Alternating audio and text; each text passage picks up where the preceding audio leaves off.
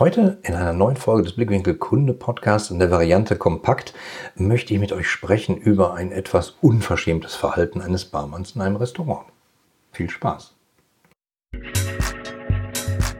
Willst du als Vorstand, Geschäftsführer oder Unternehmer deine Kunden zu langfristigen und profitablen Stammkunden machen? Dann bist du hier im Blickwinkel Kunde Podcast genau richtig. Mein Name ist Oliver Rateitschak und ich bin Ratgeber für profitable Kundenbeziehungen. Hier bekommst du meine erprobten Praxistipps und wirksame Impulse, damit du mehr Geschäft machst und deinem Wettbewerb die entscheidende Nasenlänge voraus bist.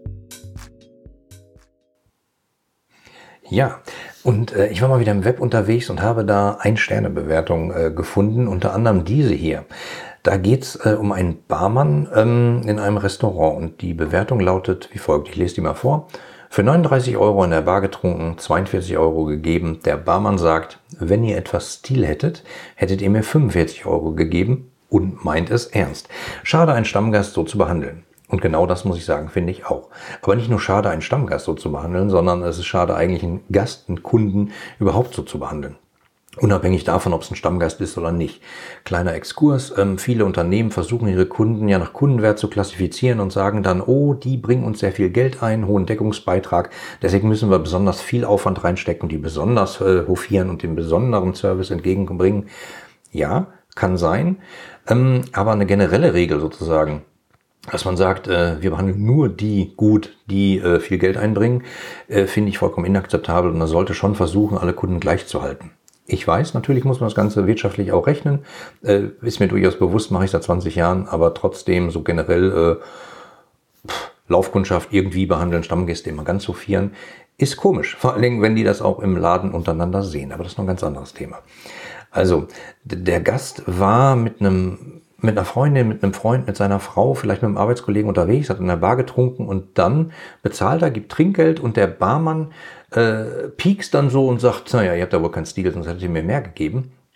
Ähm, aus Sicht des Barmanns kann das vielleicht ein lustiges Pieken sein, in der Hoffnung, mehr Trinkgeld zu bekommen. Wenn man das den ganzen Abend macht, kann sich das vielleicht rechnen für den Barmann. Ähm, was hat es aber für einen Kollateralschaden? Ich meine, ähm, der Besitzer des Restaurants ähm, ziemlich bekanntes Restaurant, ich äh, sage da mal keine Details, ähm, der wird sich nicht so viel, äh, nicht so begeistert davon gewesen sein, weil das schlägt ja alles auf die Marke wieder. Und vor allen Dingen war es auch noch ein Stammgast, der häufiger da ist, der dann da so behandelt wird. Ja, es gibt manche Brauhäuser in manchen äh, bierlastigen Städten, wo man auch lustig behandelt wird als Gast und das gehört dazu und alle finden es toll. Aber äh, in dem Laden, den kenne ich, ähm, passt das überhaupt nicht. Und das Thema ach, du hast keinen Stil, gib mir mehr Geld. Das ist echt nicht weit gedacht. Das ist, äh, der Barmann will seinen Gewinn optimieren. Auf Kosten der Marke und des Brandings, im Zweifelsfall des, des Restaurants.